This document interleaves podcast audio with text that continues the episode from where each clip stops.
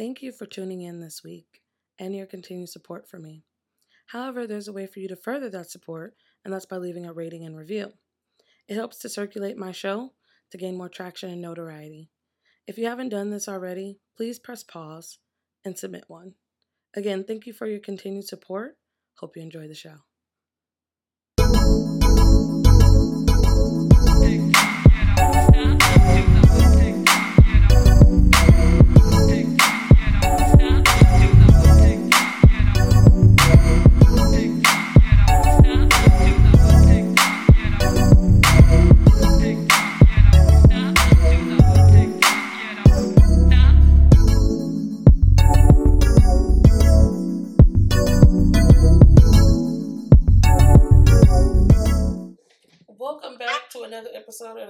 Intellectual Rant.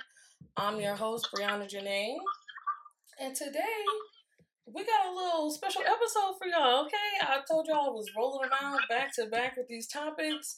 And today, I know I say like every episode is like, oh, this is a special one. Oh, this is a special guest. but today, I really do have a really, really special guest, y'all. It's my big sister. so I'm gonna let her go ahead and intro. Go ahead and introduce yourself and let the listeners know who you is. Hey y'all, I am Shalia, um, Bree's big sister. Thank you for having me, Bree. Okay, you is welcome, girl. This gonna be. I, I literally say this, and I'm like, "Oh, this gonna be a good conversation. This gonna be a good conversation." But I really do feel like we be we be having some really good conversations. I feel like this is gonna be a great episode. we do, we do have good conversations. I'm, I'm excited, I and I hope too. it helps somebody. No, you know what? The listeners be tuned all the way in. They be all the way through in. So I usually get some feedback uh, on the uh, on the Instagram, and they be emailing some little stuff and comments and stuff.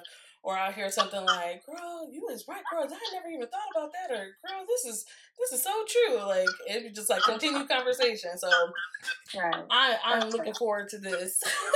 Me too. um, now I'm gonna be on the Instagram looking. Look, like what y'all said. Mhm. No. Right. no, um. So how how's everything been going with you? Um, this past how was your uh, past week or how's things been going with you? And what's the latest and the greatest in your life? We're moving. We sold our house. Okay. Um, so Whew. that was yeah.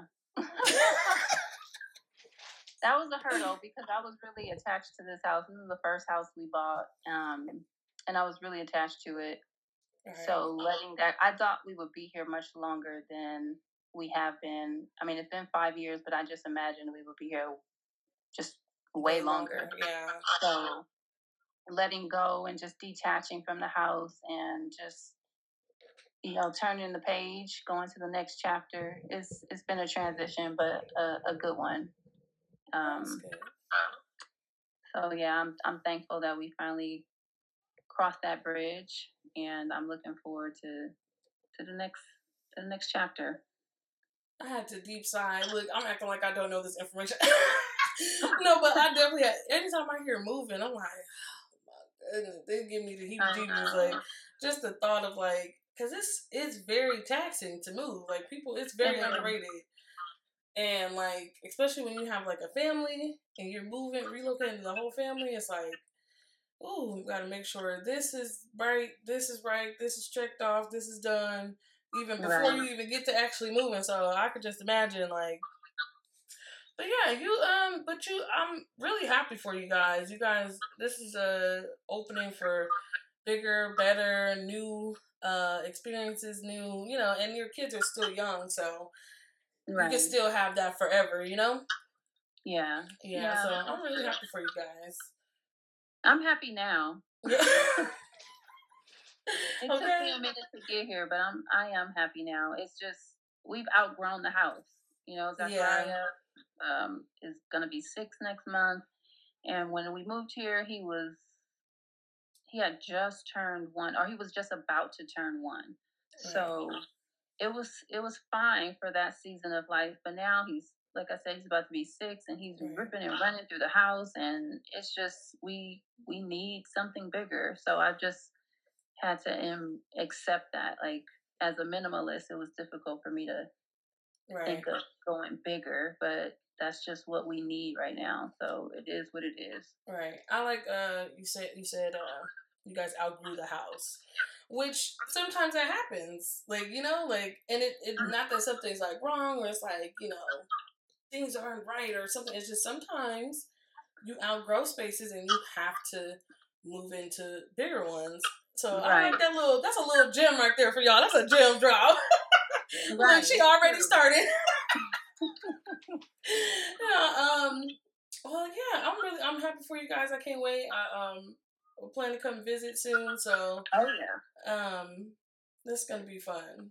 I guess um let me think. Who look I get I get on here every week like, who Lord, like no this week was not too shabby. I I will say um I did have uh, a couple pivotal moments in this week. Um, one being that I'm taking a hiatus from one of my cases at work, and so um, Friday was my last day on that case, and you know, this is with one of my clients that I I was his first therapist, um, and so all the progress and everything that um, we've shown him or he's made um, started off with me, you know. So it's been mm-hmm. a- almost a year I've been with this client, mm-hmm. and so it was kind of like a bittersweet um, thing. I, it's not a forever thing; it's just a hiatus. But the fact that um, the hiatus is open ended, I don't know when I'll come back to that case. Um, but I, that's the plan to come back. But it was just nice to like take a little, you know, easier shift that day and say goodbye to the family. And they were so sweet. They like had made a little going away basket for me, like kind of like a slash Easter basket. Right. it was That's so sweet. Good. Yeah, I I posted it on Instagram, but it was it was nice. So it was just kind of like you know when you work with kids or you mm-hmm. or you work in in education or anything, and you're working with people, they're very impactful, especially when you're working with the youth. And like, like I said, he had two other therapists who like rotated in and right back out, but I was the first and I stayed on all the way through and through. Right. So like all of the work, like I was the one who worked with him the most, and everything from him like signing, communicating, like learning like all these different skills. Like I've been like working with him hands on. So it's kind of sad. Like they stick with you, you know. So I'm being, I just yeah, it was kind of sad. I thought I was gonna I, I, was gonna be cool, but the mama made me cry. so that was it was bittersweet. You had your own little experience with like letting go, right? And um, mm-hmm. Yeah. And I yeah, and that was it was my only it was the furthest case I had because I recently moved. And so mixed with like a, a, lot of different things, it just it made sense to take a hiatus from the case, and so it was just kind of like yeah, like you like like we just mentioned, like you kind of outgrow. Nothing's wrong, you know. Nothing's you just kind of like outgrow some things, and you just have to kind of like make room or redefine some stuff, you know. Make and room for growth. Exactly. Yeah. So. Uh, the hard part is over for the family so any any therapist that they have right now from the same company is gonna it's gonna be a piece of cake. So they're they're not worried, but yeah, that was something very you know that was a big thing this week. Yeah. Um, I'm trying to think. It, there, I mentioned two things, and look, talking about this, I know I forgot the other thing. Uh, it wasn't that big then. Uh, what was? Oh. no, uh, I was. I was I was gonna say I got some stuff done, like always accomplishing things. So you, you when you're in the thick of stuff and you're like, man, I need to get this done, I need to get that done, I need to do this. Actually, like seeing those things through by the end of the week make you feel so much better. So I, I had accomplished a few things. Like it might have been three out of my ten things, but, it, it, but it was done. It, it got done. And I was like, ooh, it was like, ooh, it made me feel good. So I was like, okay, little positivity this week, okay? but yeah, so that's that's just been that's just been the move for now. I'm kind of like quiet. I don't know what to expect for next week, but it, it seems like it's kind of like quiet right now. and maybe you just need that space, you know? Yeah. Just, um, to go within and just have it, have some still time. I, I, I think so. Look, I definitely do. I'm not even usually like stuff like this scares me, right? Like right. too quiet. And oh, that's so funny because I'm getting ready to mention that in our in our next segment when I highlight this topic because like the unknown is very very scary to me usually, but right now mm-hmm. it's like okay, I'm digging this. um. So yeah. Um. That's a great transitional uh, sentence right there. Let me let me get into it. So yeah, no. Um. One thing I want to highlight. So here on the show, we like to highlight, shed light on something. Um that I feel is topic worthy um, or worth a conversation. And one thing I want to talk about today was passive income let's highlight that passive income, y'all. Okay, so for the yeah. listeners who don't know what passive income, uh, by book definition, it's an income that requires little to no effort to earn or maintain, and it's called progressive passive income when the earner exceeds little to no effort to grow the income. So examples of passive income is like um, stocks, uh, rental properties, um, or selling like uh, products that are like informational, right? Because there's mm-hmm. there's always money in helping others, right? So something that is like people are gonna automatically buy. Um, mm-hmm. I can't even think like what's the most important. I'm gonna say soap is probably like a good, or even right now hand sanitizer, like mm-hmm. something that is high in demand, extremely consumed, like and it takes you it takes you nothing. You can like literally there's no schedule like um um rental property. You just collect the rent every month you know and doing a little maintenance. It's very little to no effort into making because people have to pay every month right? So you, it's very little to no effort and anything. It's not laborious at all. In stocks you literally can if you if you are into investing into stocks um, if you know what you're doing, you can literally just sit at home, do that for a very small portion of your day, and mm-hmm. you're making money in your sleep, you know? Right. I would definitely encourage people to look into that mm-hmm. um, and see what would work for them. Um, there, de- there definitely is some research that goes into it. Like mm-hmm. currently, um, my husband and I are looking and um, and researching and learning about stock. And before we start investing, we it's a learning period first, you know. And I think that goes with with any um, avenue one chooses. But you you got to learn um, what you're getting into, right? Then go from there. But I do think that's something that everyone should uh, be aware of, right. or at least look into. You know. Thank you. And I was just about to mention how how passive income is such a foreign concept in the black community. Right, exactly. It's yeah, I definitely didn't know about that growing up. Hello, it was a it's so foreign even now like and I'm I'm, I'm look, I'm testified today, okay, y'all. I even like what I just said, like usually like I'm kind of tense, I don't know what's gonna happen or I'm still working and I'm still having an income, but because my days are not going to be so filled, it makes me kind of I can't even describe the feeling. It makes me feel nervous almost.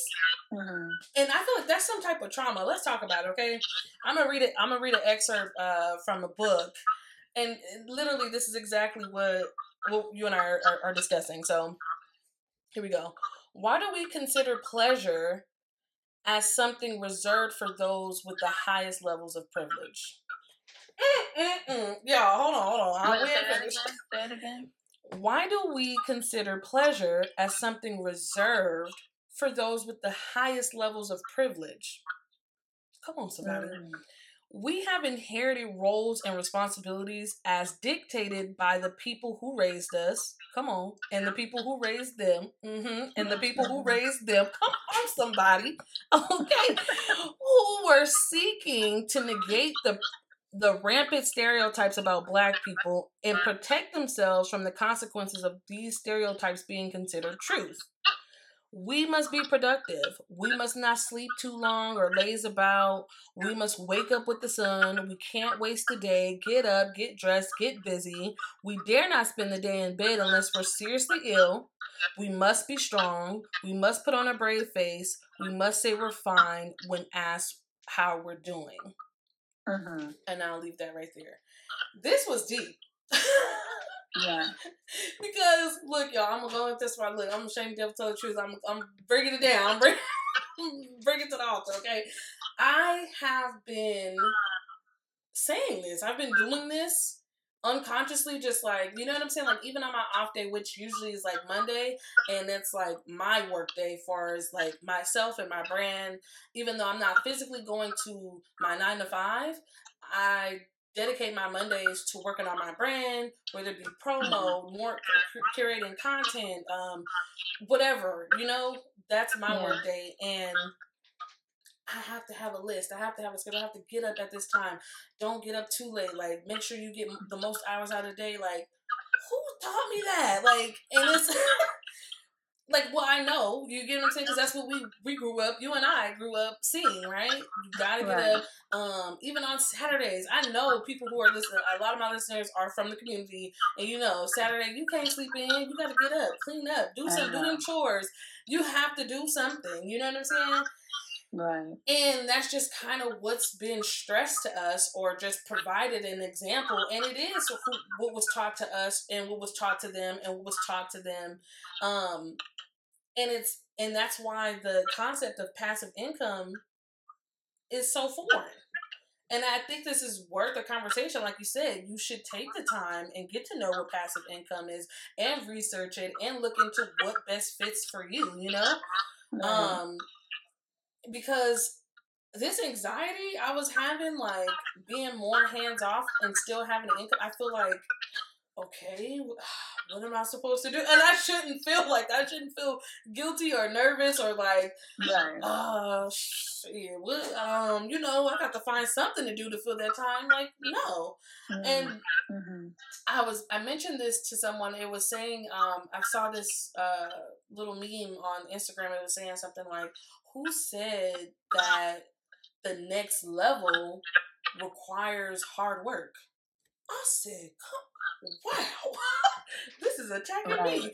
And, and it's like, who, who did say that? You know, who who said that? Like you right. gotta just work hard, work, work, work hard to the day you die, and that's just how it's supposed to be for you to to get your blessings or for you to get what you earn. You know, and it's never been. Oh, go ahead. Go ahead. I think that's just been instilled in us. You know, um, mm-hmm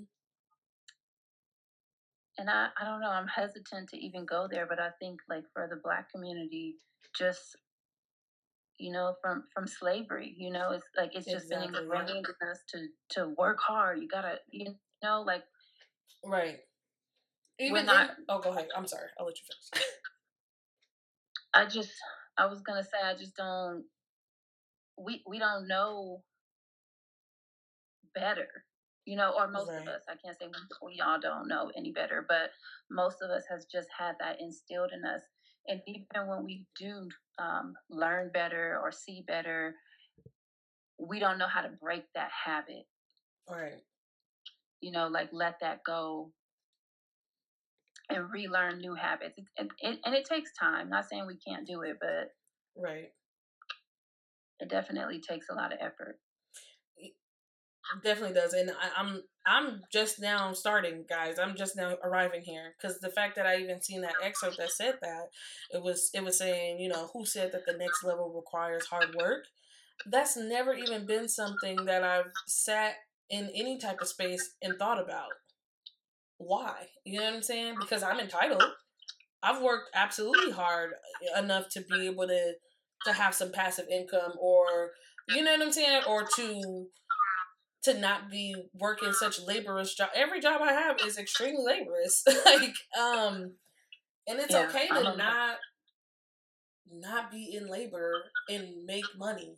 You know, mm-hmm. um, even the um excerpt I read just now um was saying it was to negate the stereotypes, right? And that's what they kind of were. Like you said, it dates back to slavery. We were lazy. We were, and we're the hardest working people in America. like right. one of the one of the hardest working people in uh, America. Like they, that's where that did come. Oh, you're lazy, or you this, but and it's saying like to to negate that, like we gotta, you know, full speed ahead. Get up, get up with the sun. Go and do this. Get up, be busy, and you know what I'm saying. So they can see like we had a, a point to prove. But no, right.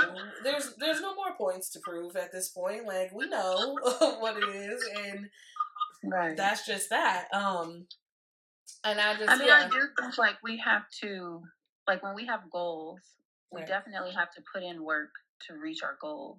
Mm-hmm. But I do think that we have to make time to rest as well. Mm-hmm. And I think that that's something that we are not taught. I mean, at least mm personally, that's that's something that I am um, I'm working on and learning myself in this season of life, and I, it's something that I want to teach my children. Right. You know, rest rest is important. Um, yes, work you know uh, work to reach your goals and and and do what you got to do but don't forget right to rest exactly that's know? that's in addition to like that comes with that's a part of and exactly. that's that's that's the lost concept right there that it's like you just have to work to the bone um you know and then you and die you exhausted and you can't even enjoy the fruit of your labor exactly you know? and i that's now that's something that's now that's has anybody ever thought like about that? Like you're working so hard, you get to a certain age, and it's like you're still working hard. When do you get to enjoy all this? Because you work hard, you get you you earn, right? It's just like a paycheck. Every two weeks, if I show up on time, you get promotions, your evaluations, you get your paycheck. You get what I'm saying? Uh-huh. When do you get that in life? We also have to to to define what that looks like for for ourselves. You know, like that is for true example, too. Yeah. I didn't know like okay, it's it's my rest day. So for me, it's uh, usually Saturday. Saturday is my rest day, and it's like I'm not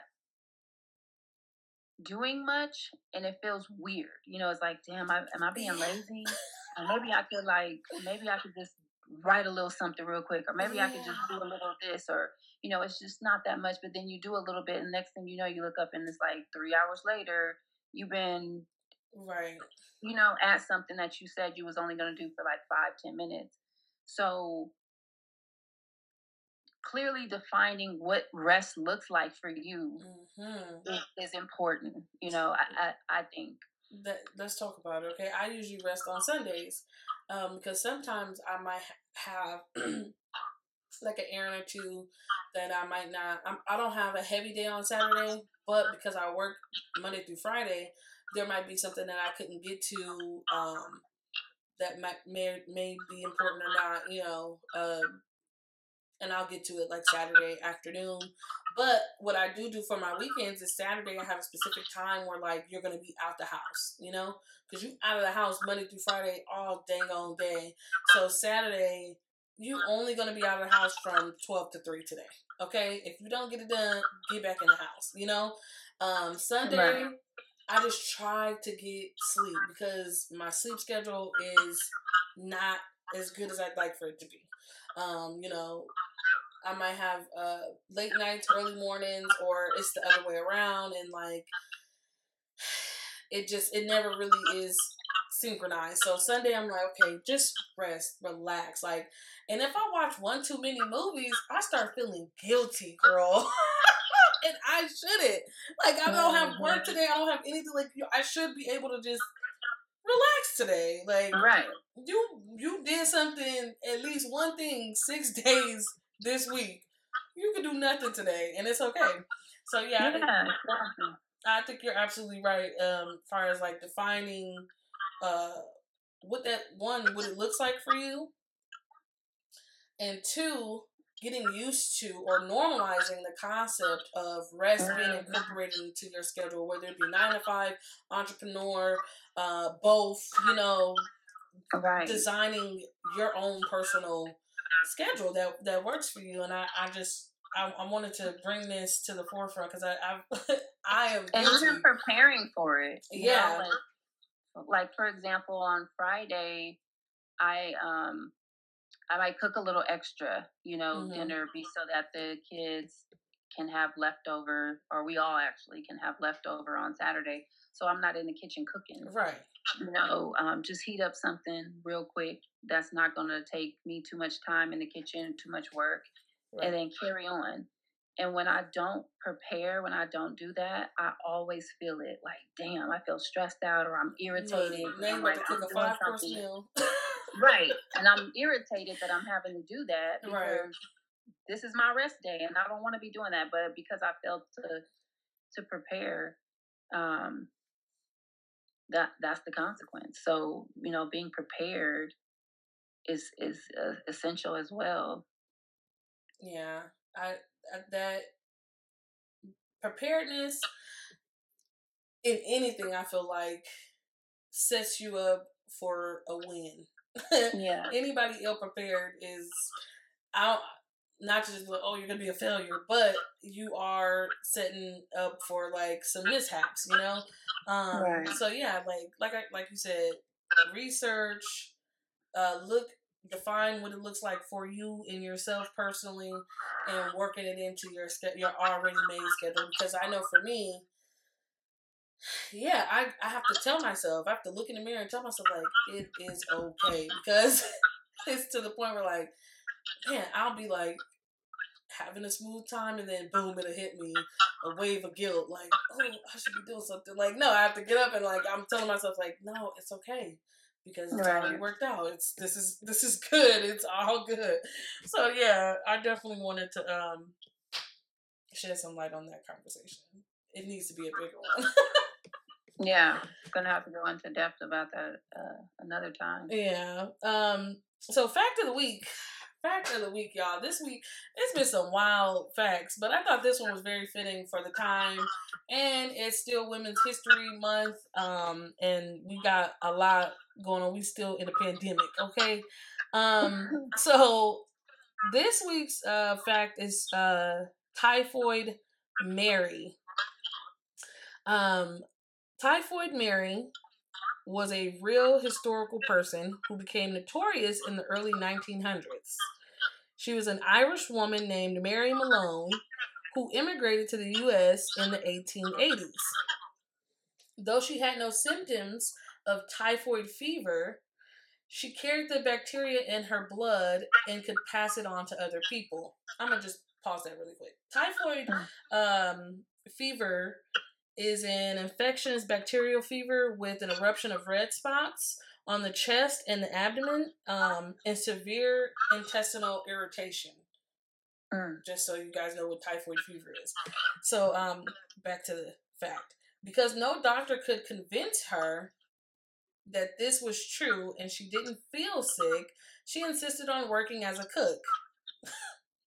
Oh my goodness. Right. During her career, she infected at least 51 people, three of whom died before she was isolated and enforced quarantine for the last decades of her life.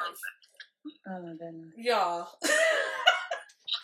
Shalia, I said, when I came across this, I said, what in the. So much to unpack here. First of all, typhoid fever? What is that? I've never even heard of it. Me this either. is my first time hearing of it. Typhoid fever? I had to look this up and like, what is this? Um, but this was back in this was back back way when. But I mean, damn. Um, and then because no doctor could convince her, I was like, wait, so you got to be convinced. You said, like, look, you have this strand, whether like, because we know today, right? And I know it was a, a, different time, but it's just crazy to listen to it in this time and be like, what? They won't even let you leave the. If you got a STI or STD, they don't come looking for you. You feel me? Like if you're if you have influenza, pneumonia, they won't even let you leave if it's at a certain state. Like even if you, you know what I'm saying? COVID. If you're asymptomatic, you still have to quarantine. Like they are not playing with you. Like the fact that she couldn't be convinced, she had to be convinced, and then they still hired her as a cook.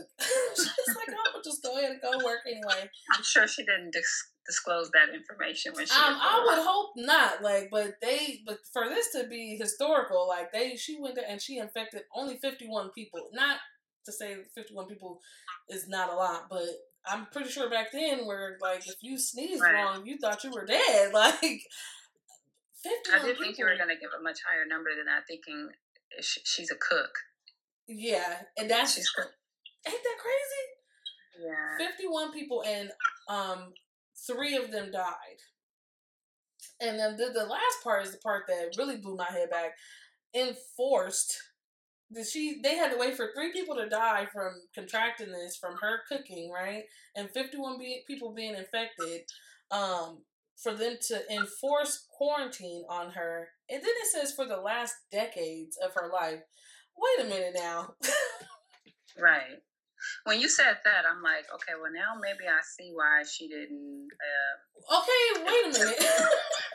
Hold on, y'all, because I feel like decades. They put an S. Last oh. decades, last decade, not the last decade of her life, even though that's ten years. Like last least, decades of her life. At least twenty for sure. That's what I'm saying. At least twenty. What? I yeah, that's think, crazy. Okay, I would have been like, look, yeah, it's just a little typhoid, like. exactly. And I think I probably wouldn't have been convinced either. Like, I'm feeling fine. Right. I'm, you know, I'm doing when everything regular. I ain't sick. like, what y'all talking about? Get me out of here. It was getting crazy at the beginning, but then when they hit me with the last decades of her life, I'm like, man, I probably would have been, I wouldn't have been no cook, but I would have pieced out too. Like, I am good. Ain't nothing but a little typhoid. Ain't gonna take me down. But the fact that this was, I thought this was extremely fitting uh, for Women's History Month, and the fact that we're still uh, dealing with COVID nineteen. It's not a laughing matter, but we, it's just crazy to see the the. I mean, we know about medical history. We literally, um, we know how like if you got diarrhea at a certain timeline in history, you were left for dead. They thought like, oh, we got you're dead, okay, you're a goner. And like today, today's medicine has been is so advanced. The fact that like even quarantine is only two weeks, or even if you're asymptomatic, like it's not that big of a deal for them to like force you into quarantine for 20 damn years. Like, I thought that was insane, man. I was like, what is going on? But that, I like that, that fact of the week. Y'all let me know what y'all, uh, how y'all feeling about that fact this week. Um, yeah, I think we should just move on over to the topic. And what they would have did, I want to know what most people would have did. Okay, and I know I seen some stuff online right now talking about it was I don't know if it was a little jokey joke, but I didn't like it. It was somebody said I'm pretty sure my listeners listen to Justin uh, LaBoy. And he posted something that said, I ain't even gonna lie. I couldn't taste for two weeks, but I ain't tell nobody. see, see, that's that's that stuff right there. what you mean? I I couldn't taste for two weeks, but I ain't tell nobody. That's why we here, okay? Okay. And you just chilling around everybody and ain't telling nobody. Embarrassed. What is you embarrassed for? If you don't get out of here. Um, but no, I feel like most people when when they would have heard if they knew what, what the time that they were in, like, look, we gotta build a cement wall around you. you go, this is you're gonna be your life now for the rest of your days. I don't think people would have been like typhoid, typhoid. ain't got no typhoid. ain't no typhoid fever here. I am cold, okay? Like, I don't think most people, yeah, let us know how you feel about this fact and what y'all would have did. I, I definitely wouldn't have been no cook, though. But that, that's me. Right.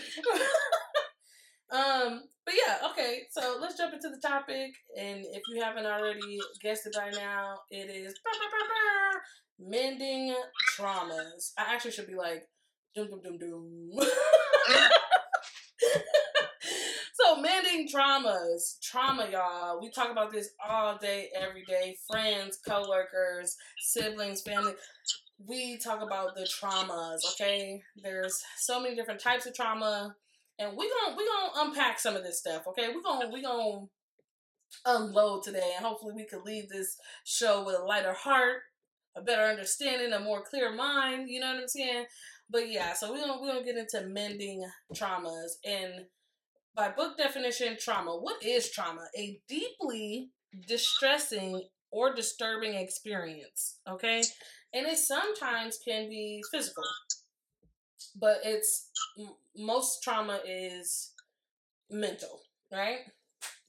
So, what are different types of trauma? Um, some of the ones that I want to talk about today, there's historical trauma, of course, racialized trauma, and the one that everybody knows about or talks about the most, uh, in my opinion, is intergenerational trauma.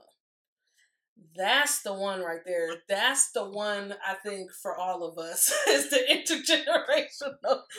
I ain't never seen. I've seen like maybe three generations in a row working hard. You hear me? Working overtime. Okay, to break those generational curses. Okay, because they are not mm-hmm. trying to pass down nothing worth of nothing. Okay, but yeah. Um, so yeah, I, will I'll go first. I, I wanted to talk about racialized trauma in the workplace because now everybody thinks like, oh, it's just intergenerational, intergenerational, um, intergenerational trauma. Um, it's trauma at home, right? Childhood trauma, like that's the most common, most talked about, right?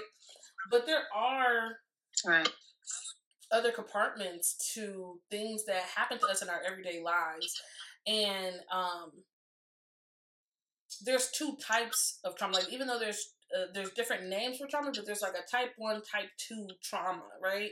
And I remember having this conversation with you about um an exercise I did in therapy, um about big T, little T, right? Mm. big T's being big traumas, little T's being little traumas, and a lot of us don't recognize that there are traumas in in almost every aspect of our lives, right? When it becomes like your relationships with your uh, significant others, your family members, your friendships, um, the workplace, there can be trauma. Um, and just because it's mild or I, I would say low grade, we don't take the time to recognize it as trauma or something to heal from, you know? Um, and small traumas are like little mild traumas or like, you know, uh, friendships ending badly, um, you know, wishing you had said something or something that affected you or you didn't assert yourself in a way or, you know, work trauma where like, you know, you bullying, um, some, to an extent, um, because, you know, even that itself is a spectrum, right? Um, mm-hmm. I'm trying to I'm spitballing here, but there's just there's so many different things that are just like overlooked because it's just like oh that's that's just how it is, you know that's how it be when you're dealing with friends and like no that's definitely not how it be, you know like it shouldn't be that way, you know. Um, and big super big traumas are again I'll go back to like the um childhood traumas, big events that are like long lasting in your mind that live with you on a con- a, a constant basis or for a long time and you have to do some type of work or mending consistently to reverse it right? So I like chronic. Exactly exactly. That's exactly the type that um i forgot the term for the type um one but type two is chronic. And first lack of a better term i don't even have the information for like let's say mild right? Um mm-hmm but yeah, so type two is is chronic trauma. So I, I wanted to sh- um, shed some light on some racialized trauma, right? And I've experienced this in multiple settings. Um, so one was I worked with a um, after school enrichment program, and there's a team of maybe ten people. Um, the staff uh, and the their um, is it's one through it's TK through five, right? And staff mm-hmm. is split because some are working with first through fifth, and then TKK.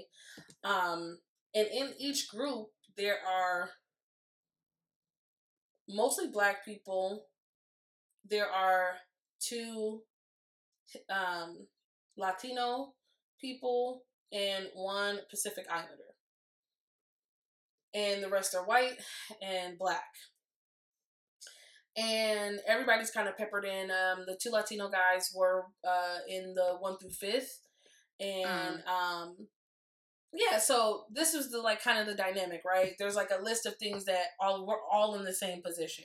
We just work right. with the two different groups of children, but we all have the same like rotations or duties. Uh, if there's like bathroom calls or breaks or um, equipment, everybody has the same job, right? Right. No one man is greater than the other. There's only one supervisor, um, and um, yeah. So just to paint paint the picture, um, multiple times or throughout this program, the our white counterparts were treated much differently, and um, I'm gonna break it down for you.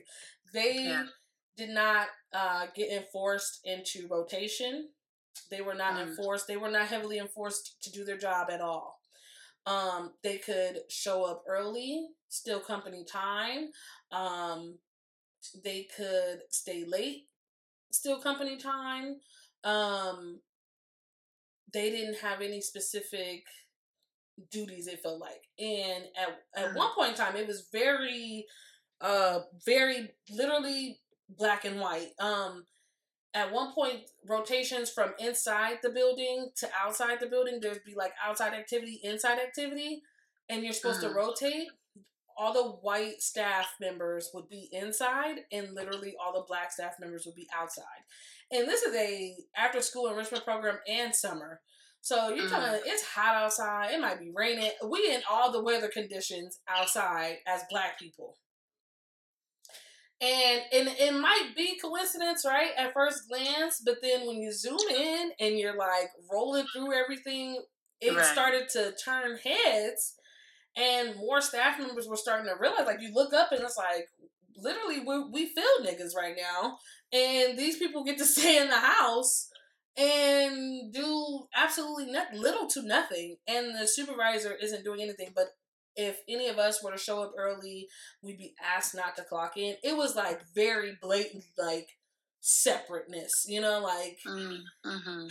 and that working that I know you're kind of familiar for me de- describing the situation with how it affected me. That job literally took a toll on me to the point where I felt um, the need to write a statement, take it to HR. Right. I was following the chain of command on that. Um, and they never really um they never really followed through with anything. They even gave one of the people a promotion um mm. who were in question. And so right. I felt very dismissed, discarded, thrown mm-hmm. away. Um and then on top of that, the black staff members would talk amongst themselves and like kind of bring it up to each other like hey did you notice this or am i crazy you know or did i know right. did you guys see this or hey did you guys feel this way as well because i'm starting to feel like this and so it wasn't just me and i was relieved to hear that like okay i'm not crazy i'm not alone you guys feel but when it came to speaking up and this is a whole other conversation but I don't I wasn't supported by the same people who yeah. were affected the same way as me. Yeah, yeah. And, so, and I think that's like fear, right? Mm-hmm. Like, mm-hmm. Yes. Okay, we could talk for weeks about that. So um I felt I did what I felt was was right and needed to be done. And I followed by the book and I went and and I pulled these strings and I wrote my letters and I talked to who I needed to talk to, and I still don't feel like anything got done. I asked to be removed from the situation, and their whole program went to dirt after that because most of the staff were black staff and they did not want to return. Um, mm. and so that should say a lot. And then there was talk right. at the actual uh, location, our branch, because we were off site. There was a lot of talk at the branch about like, hmm, what's going on? Like I said, this was turning heads, right? Because it's like right. what went on so badly at this program that everybody at the program is now at the branch because we switched positions. We all moved and migrated because nobody no longer wanted to be a part of this program, right? Right. And it was for these reasons. And it is it was traumatizing. Right? And I I can imagine. Sadly had experienced something similar on a lower scale. It was just little detail things and I, I've shared this with you as well, Shalia. Um I'm working um in reception work um, this at this time I was kind of working close in close proximity to Shalia, and um, I remember sharing with you about how a particular group of women had me do uh, miscellaneous tasks that weren't mm-hmm. in the job description, and I right. thought it was weird, and I'm and I'm so very um, critical of myself and like I don't, I don't. Sometimes you know, like you know, sometimes you got to check yourself. Girl, you be tripping. Maybe you ain't don't read too deep into it and stuff like that. And I try to stay on top of myself because perspective, right? You don't want to internalize things that are just not there, right? Um, mm-hmm. but a couple times there were some stuff that I got asked to do, like um, pass out flyers in the blazing hot sun.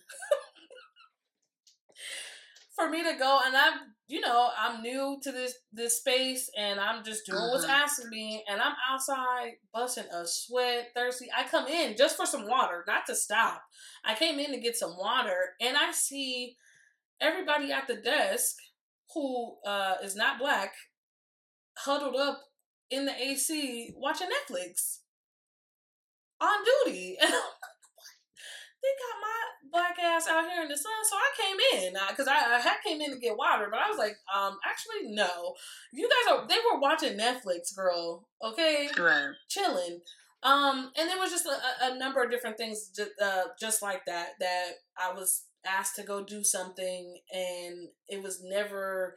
I've never seen anybody talk about doing these things or asked to do these things. It was just me. Um, and and this is trauma, right? And it makes me I'm working through it because I don't want to have to harbor those feelings and emotions, like to carry it to new workspaces and things like that. Like the company I work for now is so amazing, and I had it in the back of my mind to just have my guards up when working because mm-hmm. it is a predominantly white workspace.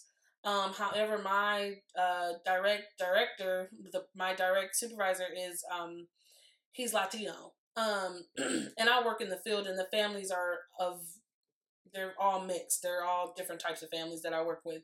So um, mm-hmm. it's it's not not a big deal. But when I go into the office, I am low key kind of scared. Not scared like fearful of like I'm just kind of like because I'm at the point where like Don't you try no shit with me, okay? And I don't want to have to have that in my mind when I'm going into, but I am kind of like looking over my shoulder, like cautious, like, you know, like when I go into work. And this is just something, this, this is my own experience with like racialized trauma. Um, and I, I've heard stories of like I don't know if you have any experiences, Shalia, with like racialized trauma or just like I I mean we see it online where people are like go back to your country or get out of here or do stuff like that. I haven't right. experienced anything to that caliber, but like this and this is still pretty serious though. This is like you know my workspace um and trying to mend that trauma. The only thing is that I have have the tool the only tools that I have within myself are already with me and it's just kind of like, you know, let it fall by the wayside. Don't really uh, allow other spaces to affect new spaces, just just having the mindset that I already have. But that's kind of like the, and I don't feel like that's enough because I still do think like even when I'm on interviews and I'm like looking, I, I find myself like gauging like the demographic, mm. you know, like. Mm, mm-hmm, mm-hmm. Is it gonna be more white people? I mean, personally, no. Like, I haven't. I don't feel like I've experienced that in in the workplace, right? Um, specifically, um, there was a point in time where I thought, like, could this be it? Is you know, is this are they? Is it because I'm black? Because right. when I worked at um at Serendipity, mm. um, as a host, but I started off as like a fountain worker and I got promoted pretty quickly and I was the only black person back there. So I was like, no, I don't think it's that. Um, but then once I got the promotion and I was up in the front with um, a lot of the girls, they were I was the only the only black girl up there. And um, mm.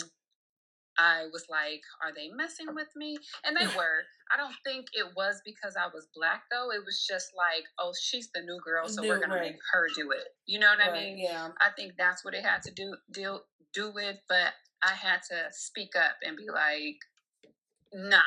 Right. You know? right. y'all, not okay. gonna, y'all not gonna play me like that. um, but that's the only thing that comes to my mind where I question could it be that?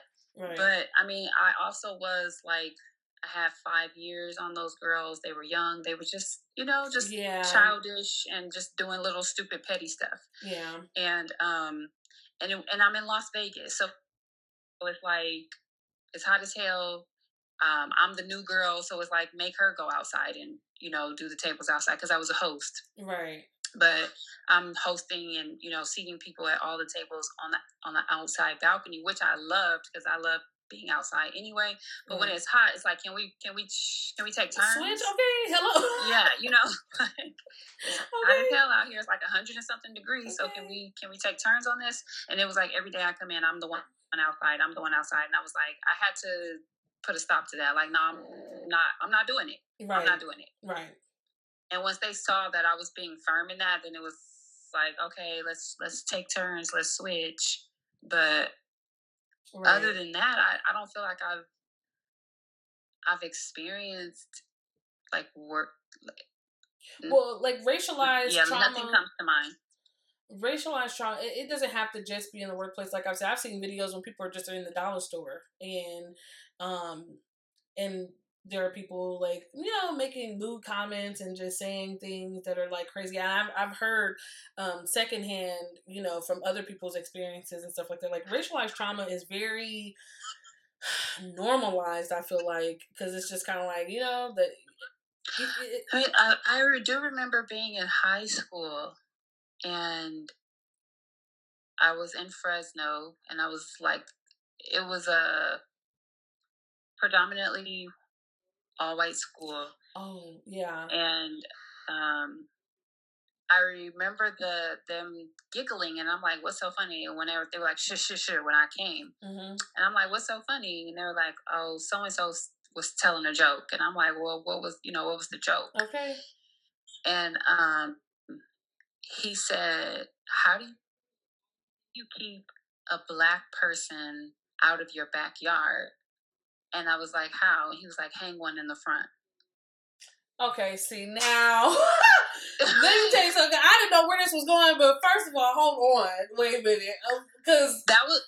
I was just in total shock. Like I didn't know how to respond. What year was this? I, I, was just in shock. Like, and everybody was giggling and laughing, and I'm like, "That's fun." funny." Like, first of all, I'm disgusted, and just so the rage I, that I have right now. Let me tell you, I I'm remember feeling very like I know that affected me for for a while because I had to continue going to that school, continue being around, you know, around these kids. So it was definitely something that that that affected me. And that's the thing too. Can you let me know what year that was? Do you remember the year? Um, I do not remember remember the year. Was I would it, have to really it, sit and think about it. I know at the time I was like 15. Okay. So I am 36 now, so 20 years ago. And see, and that's what I'm trying to tell you right now.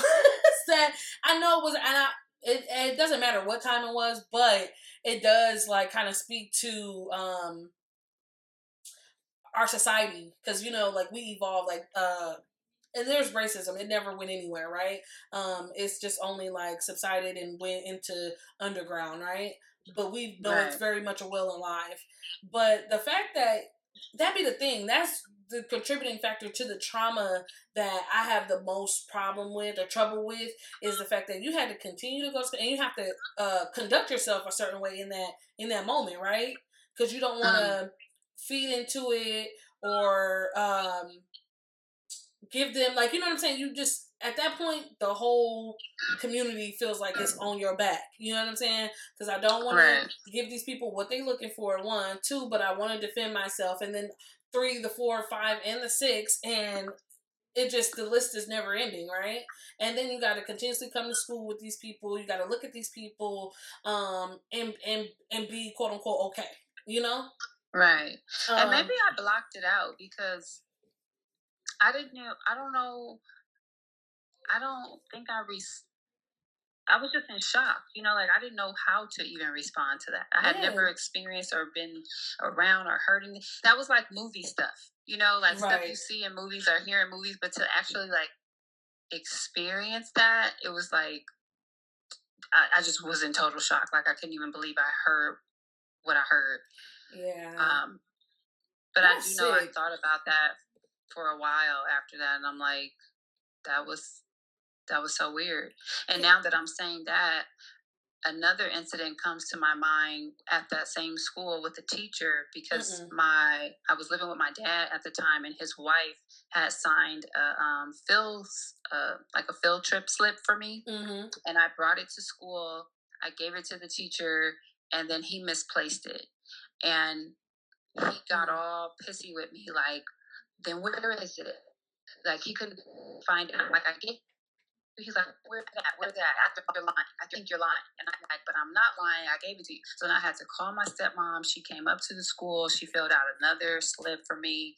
I went on the field trip or whatever. And then when I got back, the teacher pulled me to the side and apologized to me. And it was like, you know, I want, I found this the field trip slip, and I just wanted to say I'm sorry. Um, and I was like, it's okay. And he's like, no, it's not okay. What I did was wrong.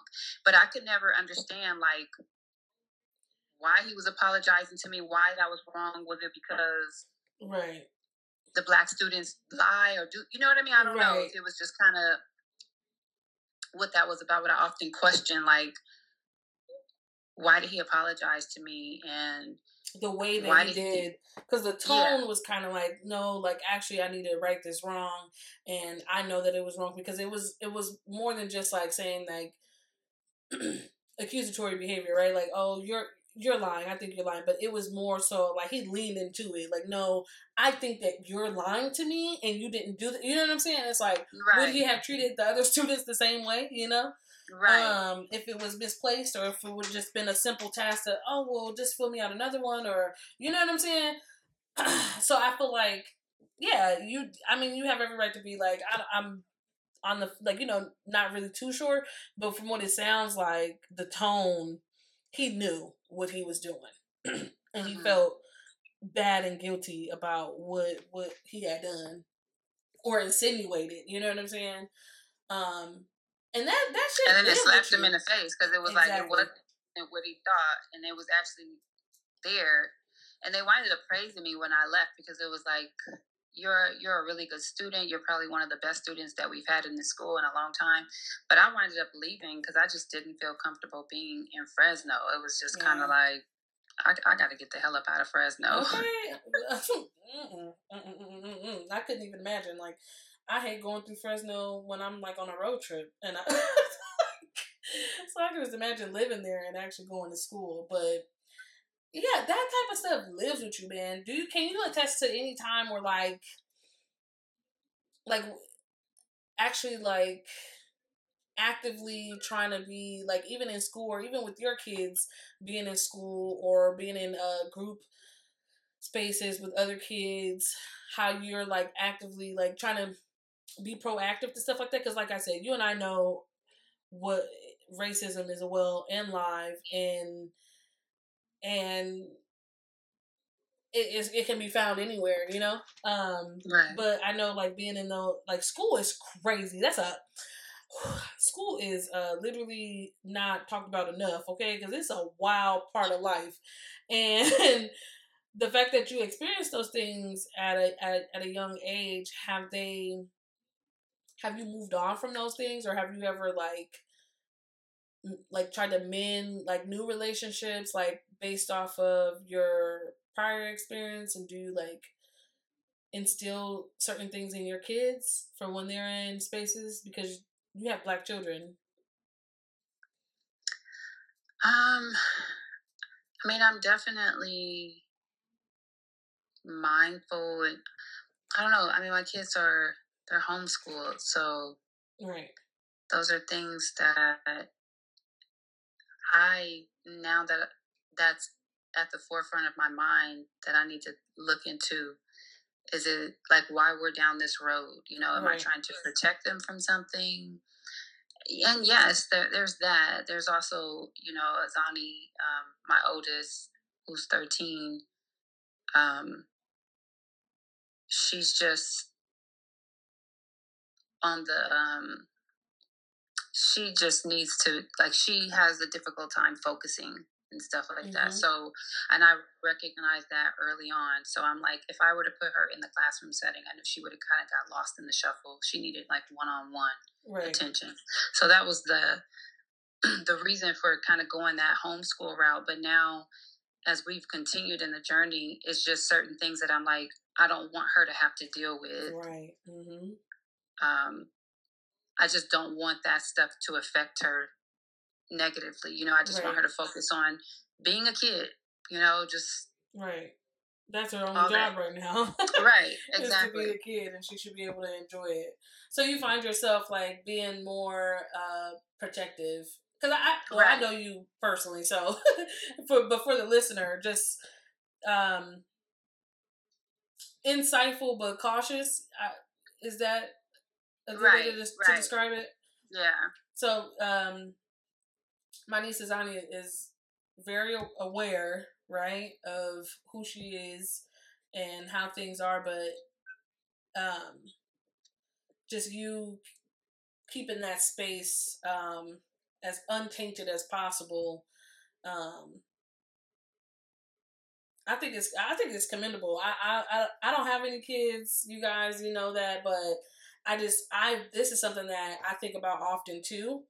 Um, and like I don't know, like how would I do it, or what you know, what would I do? Because I know it's crazy out here, but I think that is extremely commendable that you could even um, continue to like keep that space for as long as it, you know what I'm saying? Because I.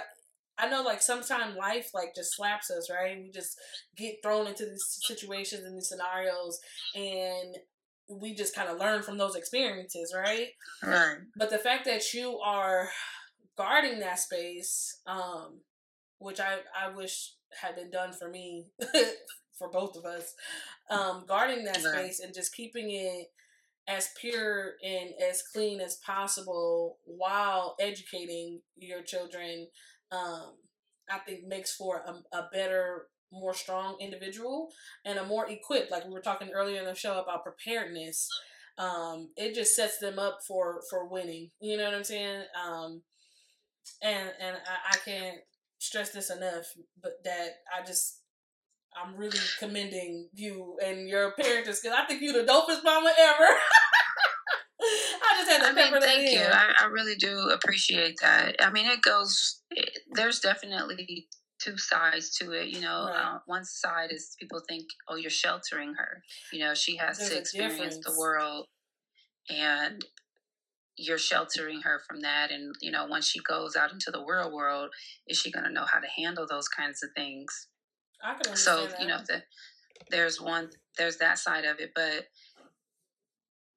you also I, I don't think when people think of homeschooling i think they think oh you're just at home like like you're in jail like you're not around right. people you're not still living in society and you don't experience anything it's like even in the homeschool setting um people are people right you know so you still you still encounter some things and situations that you have to learn and grow from you know right. we go she's a part of you know sports and we go to parks and we go to different events. So there's still things that come up that you would probably deal with in a in a regular school setting but i am able to be more hands on right. and um shut shit down a little quicker you know when right. things do come up.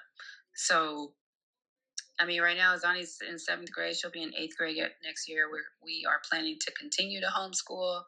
What that looks like in high school, we haven't crossed that bridge yet. But right, I think I, I don't want her to go to high school personally. That's just my personal experience. But everybody's, right. well, what about prom and what about uh, this? You can still that? have all like, of that.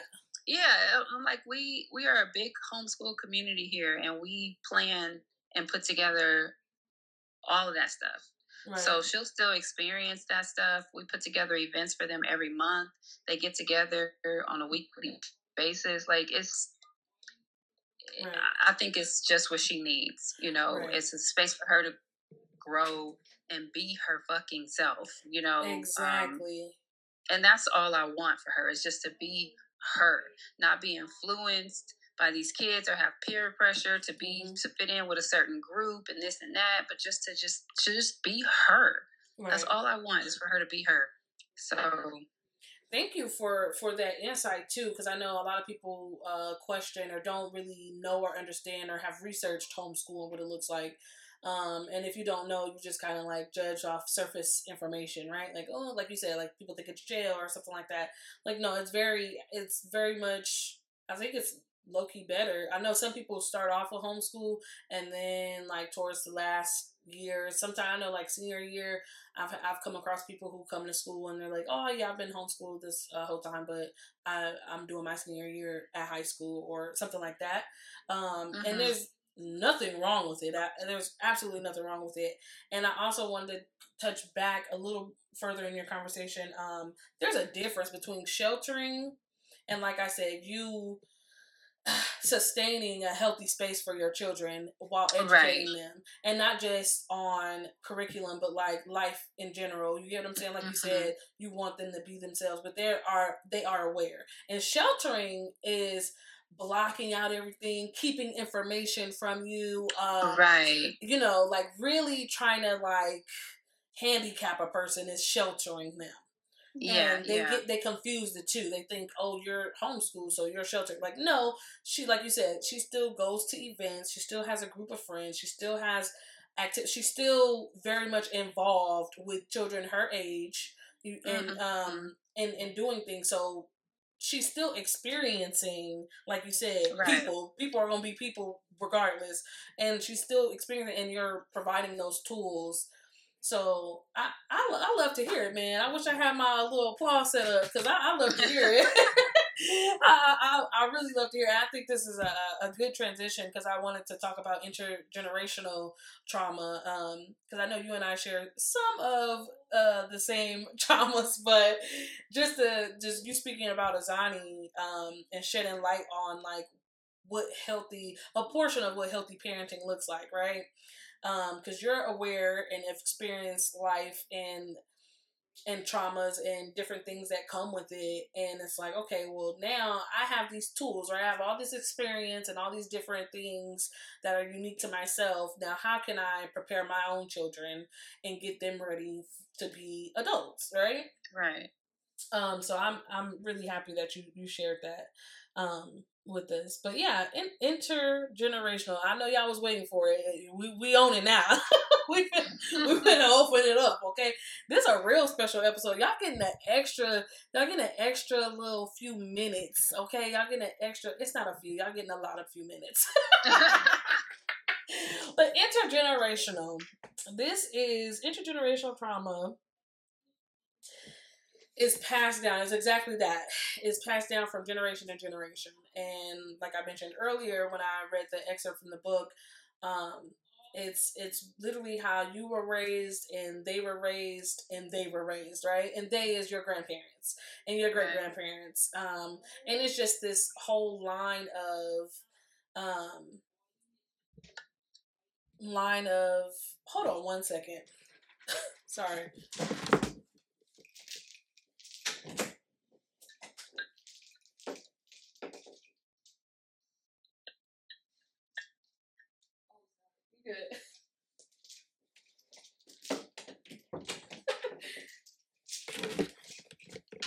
Like I never left. Sorry about that. I um yeah, so it looks like so many different things, right?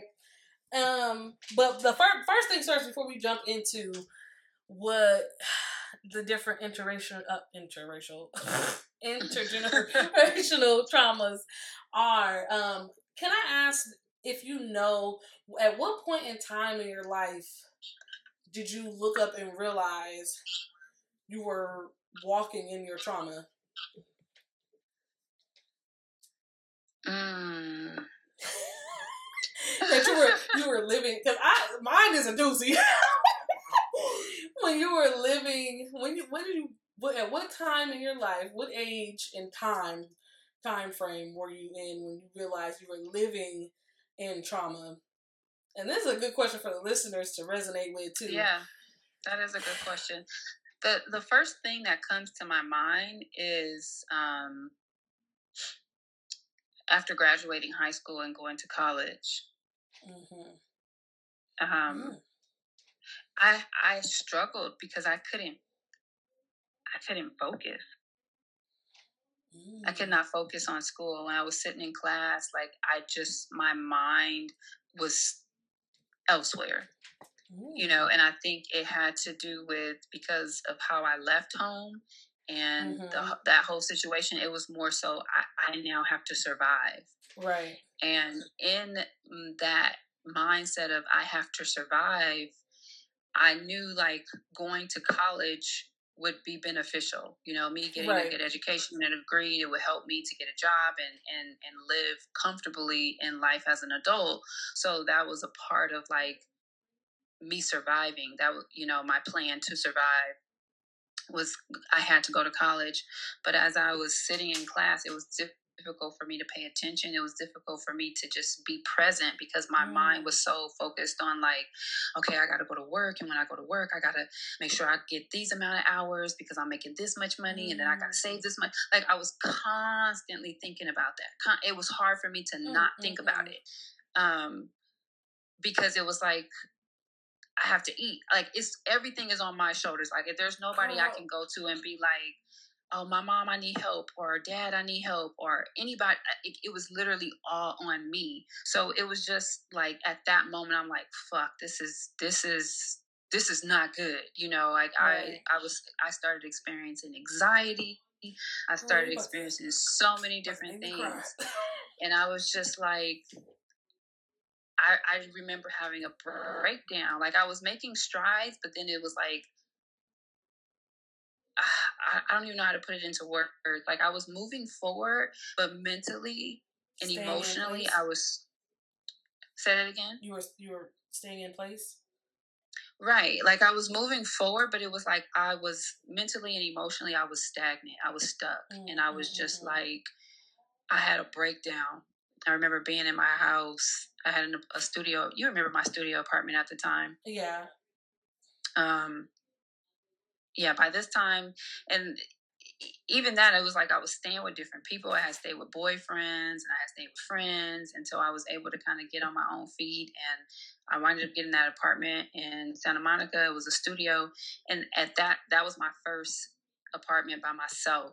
And in that space, that's when I had the the breakdown. Right. Um, and it was like, I need help you know, I need counseling. I need I need help. And I think that's when I started to realize I'm living with trauma. You know, I'm right. li- I'm, I'm dealing with. I'm sorry. How old were you at the time? When I was in the apartment, I had the breakdown. Yeah. Or um, like when it started becoming apparent to me, like yeah. struggling in, in college and stuff, I was like uh, going. I was 18. I had just turned 18. Oh, okay. So and then when young, I had the breakdown, man. I was 19. That's extremely, extremely young. That is like I don't know if you ever take the time to look at like that this that uh that time until now and look at like how far you've come. And I'm saying this obviously you're my sister um and I I think extremely highly of you, but like just hearing you talk about this out loud and like do you ever gauge back and like look at the time like like man i've really come like a long way because i know there's been some work there's been some um some some turbulence there's been some you know what i'm saying redefining of reworking and like getting to where you are today to be the person that you are um do you ever like reflect on that at all and like does it like set in that like ah I'm I'm Shalia, you know? like You know what, to be honest with you, no. Like uh, well, okay. I think I'm I've literally just gotten to that place in my life and I feel almost embarrassed to say it because I'm thinking like 18 is when I started recognizing this and here I am 36 and then I'm like you know, I've been married for 10 years. I have right. a 13 year old, and I've just gotten to this place of like reflecting and embracing my over you know the things that I've overcome and where I am like the space that I'm in in life right now I'm I'm just now reflecting on all of that and seeing and seeing the growth right I mean, and I no think real... that's just oh. because I've been so like with that mentality. I gotta keep going. I gotta keep going. I gotta right, keep working. You right, know, like right. it's so. I ain't got time to stop and reflect. I gotta keep going. Like. okay, don't I know it? But I don't feel like there's no one way to, to, to reflect, right? There's no ain't no rules to none of this shit that we do, you know? Um, but I, I just was curious to know because you i mean we never really see ourselves um because we we're in ourselves right we never really see but man i just man i really want want the listeners to know i want you to know like you are an impeccable human being like every time i'm even in your company i'm just in awe like man you you be doing the damn thing and i I just really want you to know, man, because I, I know, like, and I'm saying this, I know the listeners is kind of vague, but you know, we came from the same household, so right. I I completely understand everything that you're you're you're saying right now, as far as like you know when you were, because I think for me it was the same way. Uh, it was college. It wasn't until going to college, and I feel like I wasn't even born yet until I went to college that's when I first became a person in 2011. I wasn't born until 2011. Um, but yeah, just kind of like the same way you kind of like realize, like, I think for me though, let me see. I think, yeah, when I realized I didn't love myself more than this, and the this was the circumstances that I allowed myself to be in for so long. So I think that's when I realized, damn, this is pretty heavy, right? Um, yeah. That I don't love myself more than this, and it and the this was multiple uh, situations. Um, I want to say I was in therapy at 19, 20 years old and doing this this exercise in therapy uh, that I mentioned earlier about big T little T, um, I, that was the first time I ever was exposed to that exercise, and I did that exercise. And what was asked of me was to write down big traumas versus little traumas, and then we can sort through them, right? And after being done with the exercise, I turned in the form, and my therapist was looking like, "Well, he had to put his glasses on and look for a second, like, wait a minute." And he really he turns the paper around to me, and I'm sitting there just looking all green in the face, like, "What's up?" Like, yeah, there, there we go. Let's get to it. and he's like, "You know, these are all big traumas. There's not a little T on this paper, and yet I had the little T's filled up." Um, and it was it wasn't until then that was like the backing to me realizing like I you know I don't love myself more than this and then having that experience in that therapy office, I was like, damn, I didn't even realize until then, like, wow. And then it just kind of made me break down who I am as an individual and the things that I had lived through was like mm-hmm. this is mm-hmm. something to be taken serious and then i think from there was my the beginning of my journey to like unlearning and unpacking and uh, resolving and leaving things. But th- I started at 20 and it was so much at that point already, you know, to just be at 20 mm-hmm. years old realizing it. And I, you can't even date it back until I want to say, let's say as early as nine years old, I can like from nine to 20 years old you're you have this this package right? This, this bag with you. And then i'm starting from 20 and i'm only 28 now.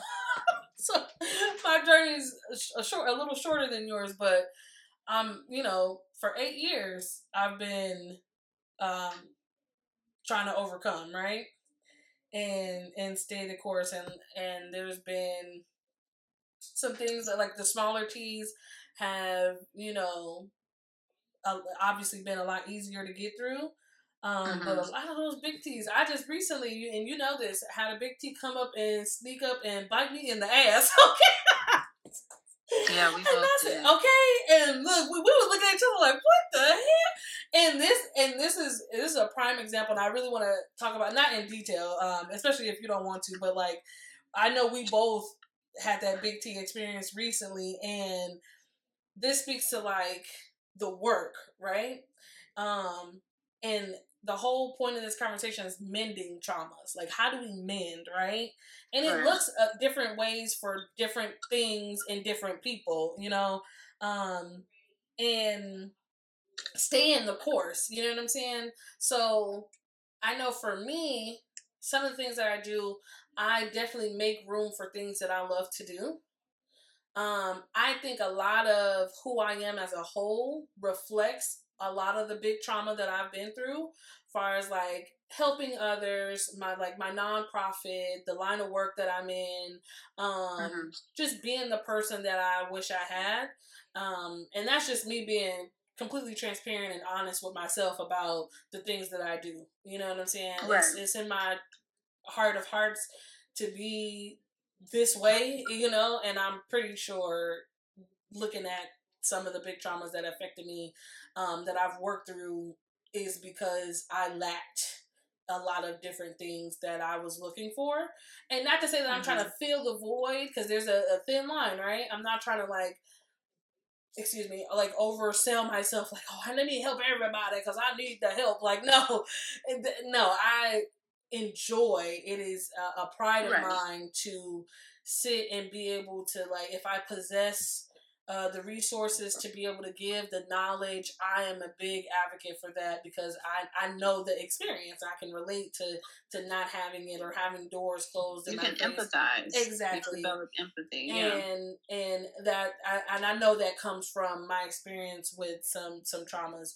Um, right. I also like like I said, make space for stuff like I love reading, and so I make sure I buy a book a month, or uh, it might be a book to two, but at least a book a month that I buy that I, I w- want to read, and just keeping myself in those spaces mm-hmm. works for me uh and and stay in the course um and i know that might sound funny like well reading help you uh, but yeah it does um and it's just like having that that what that means to me right is how it helps me um stay the course as far as like mental health and things like that like it's very relaxing for me to read. Mm-hmm. Um, it's it's very exciting for me to read. I like reading. It it you know, and it's it's my thing. So that's right. what why it's one of the things that helps me as far as like mending and staying the course and and taking care of like my mental health. Um, is, is reading and and that might not be for somebody else. It might be something totally different.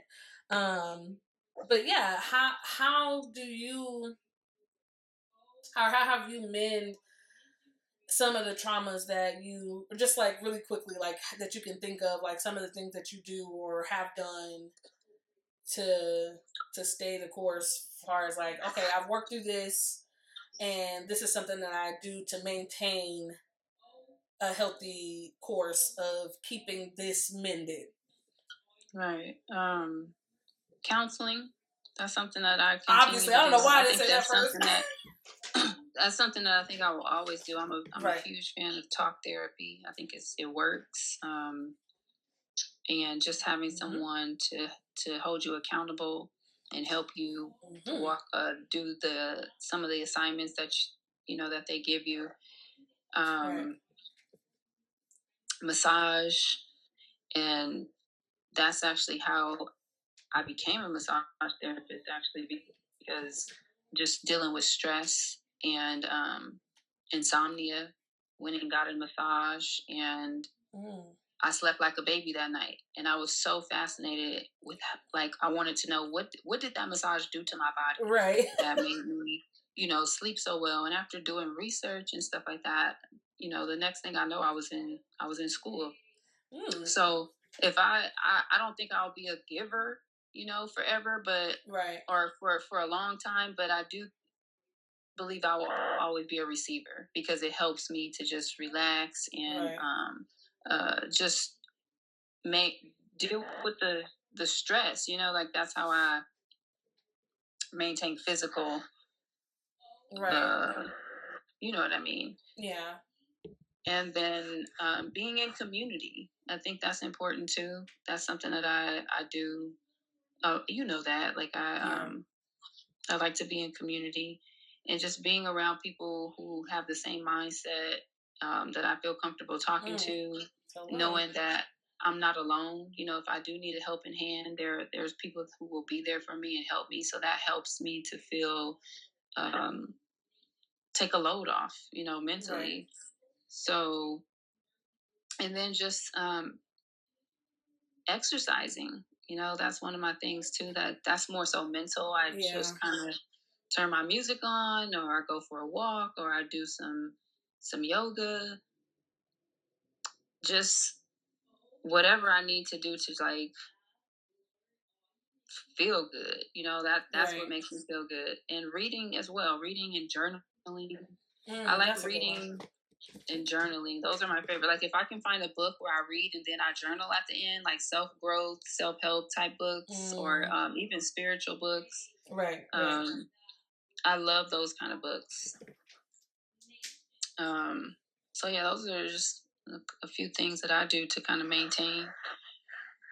Uh, I love that you said um, accountability, like uh, or being in community and like-minded people. I heard you say. Um, I definitely we were. I was talking about this with uh, another guest I had uh, a couple weeks ago on an episode called Frequencies, um, where it's like um, equal vibrations and just being like like you said like minded or just uh same energy right um it does help the flow of things for for yourself like far as like your space your mm-hmm. mind mm-hmm. it, it all ties into each other and it, it is very soothing to have like-minded people um in close proximity to you to to to build to um to uh what am I trying to say to uh bridge that gap is what I was yeah. trying to say. Yeah. and I will I do want to add to that, like not just being in community just for the sake of being in community, but you you also have to be diligent about making sure that these people that you are in community with are also doing their part right. to make sure that they're healthy and you know their well-being and mental and you know all that stuff is on point too because you don't want to just be in community with anybody for the sake of just not being alone or whatever. Right. Right. Hold on, hold on one second. Okay. Um but yeah you gotta make sure like you were saying uh the people that you're in community with are not just like minded, but they're also like doing the work. But I mean, in its entirety, right?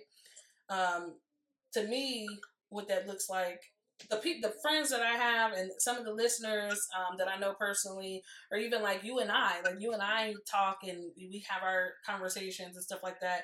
That's very helpful mm-hmm. to have a accountability. And I know I lean on you sometimes too for like, hey man, I'm like black backsliding on this and I'm starting to feel these things that I know are completely wrong. And not to say that you lean on other people, because definitely I agree with like going to therapy. It definitely works, um, and you should invest. I always talk about therapy. Um, I, I have it in my notes in the show notes all the time on the Instagram. So if you guys are interested or you need a directory or you need any help, you can reach out personally, and I will hook you up with the details. Um, but yeah, having that person, right, or people um, mm-hmm. it really does help because I know I, will call you something like, "Girl, I'm about to cut somebody." right. And like, but you know, and that's a part of being in community too, though. Yeah. Even um. Yeah. You know, like that's just a part of it. And and what I was gonna say is like you you always bring me back though, and and that that is, I feel like to me the the most helpful part about being in community is like having those people, like you said, accountability basically is what it is. It's just yeah, like, right. but is this conducive? Okay, if you cutting folks up, Bree, is it? right. you go, that's gonna set you back. And look, this is what it's gonna look like if you go back that way. And we ain't going back. That's the goal, not to go back. exactly. so yeah, I um I really appreciate your conversation too about uh you know being transparent and and sharing some of the things that you know you've gone through and uh the things that you're doing with your kids and this this conversation in, in its entirety. It's a doozy. This was a this was a big one, and I me and you could talk for months about mending trauma. right. But I do appreciate. Can. Okay. I do appreciate. We might have to do a part two. Okay, we might have to do a part two and, and dive deep into some other uh, aspects of mending trauma. But yeah, I, I I agree with all your philosophies, and they they stand in my personal life and I just appreciate the conversation overall. This was um this was good. This was good little. It was great. I appreciate it too. I'm thankful. I really am. Yeah. Um. Is who's there? Is Zachariah? He was. He went upstairs. I'm like, girl, you've been talking like when is no. right. Well, let me get to these recommendations. I'll I'll let you go first if you have any recommendations. I was gonna recommend getting out in nature. Mm-hmm. Um, that's something that really helps me to just pause, be present, mm-hmm. and admire the beauty, the fresh air. It's so good for my mental. Um, so I try to do that as as often as I can, at least once a week. You know, um, I've gotten into uh, dirt biking. Okay. That's one thing I love about being here in Vegas. It's so much um, recreational sports and um, just nature here. So I've gotten into dirt biking with with my husband, and that's been pretty fun. You know, just right. getting dirty, getting some exercise, and being in nature. So right. win, win, win. Okay. So I, I will say, uh, alone time is very much needed, but that alone time or just space outdoors be hitting next level. Okay, it, it go next level. Because remember, as kids, we would go outside and play, and like how refreshed we would feel, how tired, like we yeah. so tired, and like, but we would feel so good just going outside to play. And I think that's what it is as an adult. Like when you're out in nature, that's like for me at least, it's like mm-hmm. playtime. Yeah, and I enjoy playing, so I try to do that as often as I can. It's a it's a it's a great refresher. I think I like that recommendation. That's the that's the best recommendation I've had uh that I actually uh, partake in myself. yeah, going outside it do make everything next level. Okay. Um, so I have two recommendations. Uh, the first one, if you liked the excerpt that I read in the highlight segment, it is from a book called Black Girl Bliss. Actually, it's a um, it's a chain of books, Black Girl Bliss. This particular one is called Please for the Radical Self Care for Wild Women of Color. Sorry. Oh, I'm gonna have to check that one out myself. Black Girl Bliss. So Black Girl, look up Black Girl Bliss, and there's different ones. Okay. Um, there's uh, Black Girl Bliss. I just like the Tuesday. name. Yeah. but this particular one is Please. It's uh, it's called Please by um, Black Girl Bliss for the uh, for radical self care for wild women of color. And it's a it's a really good read, man. I was like, I a friend had sent it to me, and I only read mm. um, pages, but I've I've invested in, in getting the book. It should be here any minute, um, so I can read it cover to cover. Because the pages that I read out of it was. You know what though? I'm I trust your um your recommendations when it comes to books because one yeah. you you love to read and you be picking some good books. And you gave me a book years ago that I still have called Courage to Calling or Call, Calling to Courage. Yeah. I can't remember.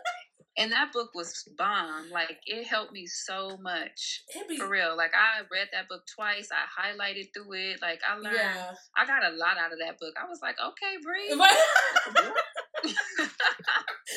No, you know what? I, I, think it comes from like my reading too. It's like self education too, because I, I like a good yeah. story time book. You know what I'm saying? But also like a lot of this stuff, because I mean like I live, eat, breathe, and sleep black things, and so just learning more and more about myself and how to navigate myself and my emotions mm-hmm. in the world and like the history and the it's so much and so like the books that I, I get is just feeding all of that all of that and they do be some good reads and um, not to toot my own. Toot, toot, no, right, toot it, girl. Toot it. Babe, babe, okay. um, no, another another recommendation I have, and this is for you too, Shalia. I, I hope you um, because I know you like your musics, your tunes. Casey sure Veggies, do. Casey's Veggies, Who? Casey Veggies, Casey Veggies. I don't know if you. Everybody always getting that because the name. People like Casey Veggies. Because if you don't know, like but his music, you probably heard his music and didn't realize like, oh, this is this this this dude. Um, he right. just dropped some music this month, and he ain't did nothing for a while. It's called CG Five, and I thought he was gonna come out a little rusty because I mess with Casey Veggies. Um, let me put it. Let me go there right now. Right. I so thought I was gonna come out a little rusty, but I said, okay, Casey Veggies has got the bops, okay? So yeah, y'all go ahead and tune in to Casey Veggies. Go ahead. How you spell his name? Uh, C A S S I E, and then Veggies V E G G I E S. And he, okay, he just dropped something this month, uh, CG five. So yeah, y'all y'all make sure y'all tune into that, and y'all let me know too. Head over to the Instagram um, at Intellectual Rant Podcast and continue the conversation and let me know uh, how y'all think of the book. What do y'all think about our highlight, our fact of the week, and the album? Let me know what y'all uh, what y'all was messing with. Um, also, if you want to yeah. email uh, any questions, any comments, or just want to send some love in, our Gmail is intellectual rant podcast at gmail.com. And also for all your booking needs with photography and business, Go ahead and look me up on my website, BreanaJhine.com. That's B R E A N A J H I N E E.com. And you can look me up. Just go ahead and look at my photo gallery, or you can just put in your booking information and holler at your girl, okay? You got any uh, last remarks for them? Um, I don't have no plug to give. I'm not on social media right now except for my Facebook, but but I will give my website so that when everything is up and running, people can find me if yes. they would like to. And um, that's just my my name, Shaliah.com, S H A L I E A H dot com. And um, from there, you can get in contact with me, email me, if you have any questions or whatever right. uh, um, from there. Yeah. And I'll put that in the show notes y'all can be able to click in and uh, y'all see that and write that down. And yeah, thank y'all for listening another week, tuning in. Y'all stay liberal and lit, okay?